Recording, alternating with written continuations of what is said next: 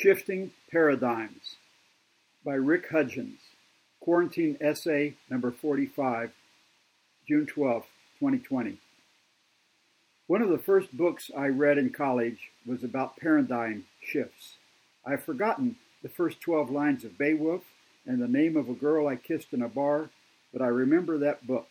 It shifted my paradigm. Thomas Kuhn's The Structure of Scientific Revolutions 1962-1970, is a book about the history of science.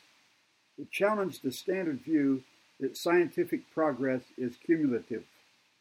Kuhn argued that progress was episodic, marked by long periods of normal science interrupted by new paradigms. These new paradigms arise as a result of accommodating anomalies that eventually break the constraints of the traditional way of seeing. They ask new questions, resolve existing tensions, and change the rules. We may be in the midst of a massive cultural paradigm shift.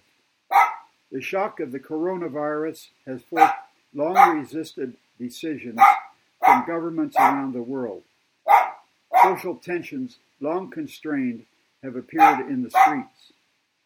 Topics once thought extreme, for example, democratic socialism in America, or defunding the police, are now considered mainstream. The top 10 books on the New York Times bestseller list are about race and anti racism.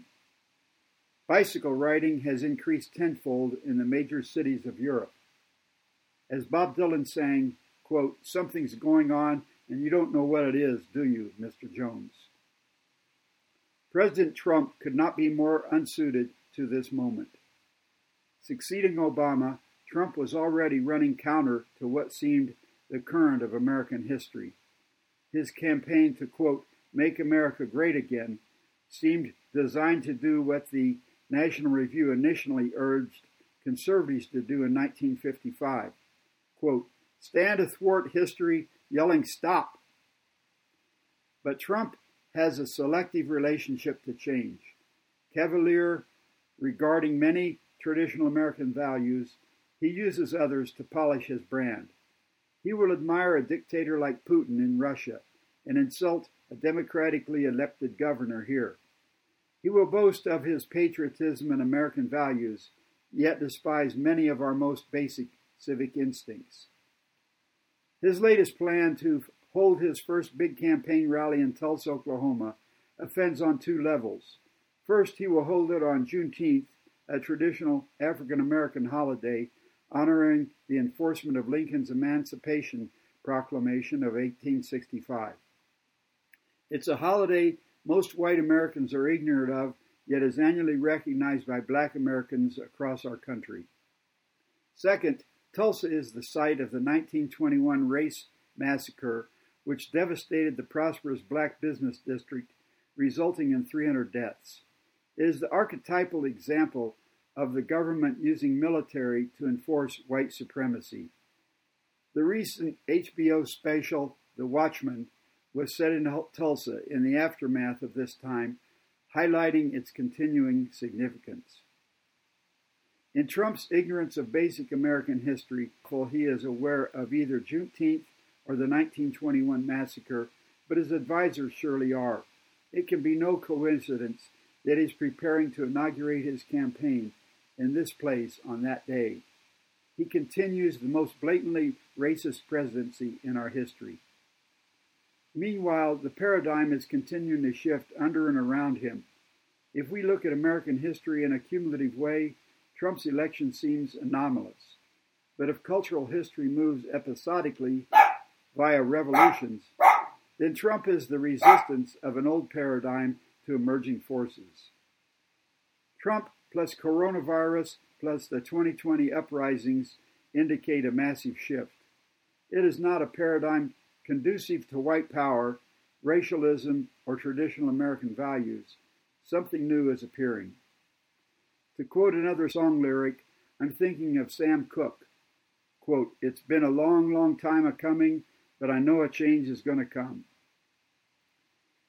New paradigms don't arrive like new computers, ready to be unboxed, unwrapped, plugged in, and put to work. The outlines of our new paradigm will be more apparent in a hundred years than they are today. There will always be a discrepancy between a new paradigm and those still living according to the old one. Mentally, we may each live in different worlds and time periods when contending with a common one unclearly seen. Quote, we see through a glass darkly. Cultural tensions remain even after mental ones relax. I am not sanguine about this shift. It is time of immense turmoil, struggle, and sometimes defeat. However, we can only resolve the tensions between the old paradigm and the realities of an emerging world by implementing a new paradigm. Quote, Humankind cannot bear very much reality, unquote, wrote T.S. Eliot. Reality pushes and pulls us forward even when ideology holds us back. Eventually, Trump will have to submit to reality, either the reality of an election defeat or the reality of his own physical death.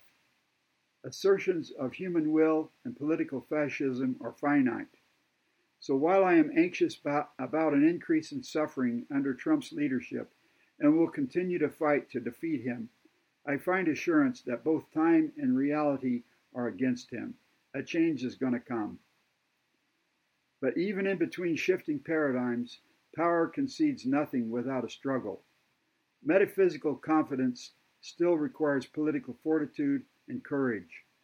The paradigm shifts come, if they come, because of our struggle and not in the absence of it. Three months ago, it seemed the new dawn would never arise. The night is still very, very dark, but perhaps the sun is appearing. I'm keeping hope alive. Ric Hudgens, June 12, 2020.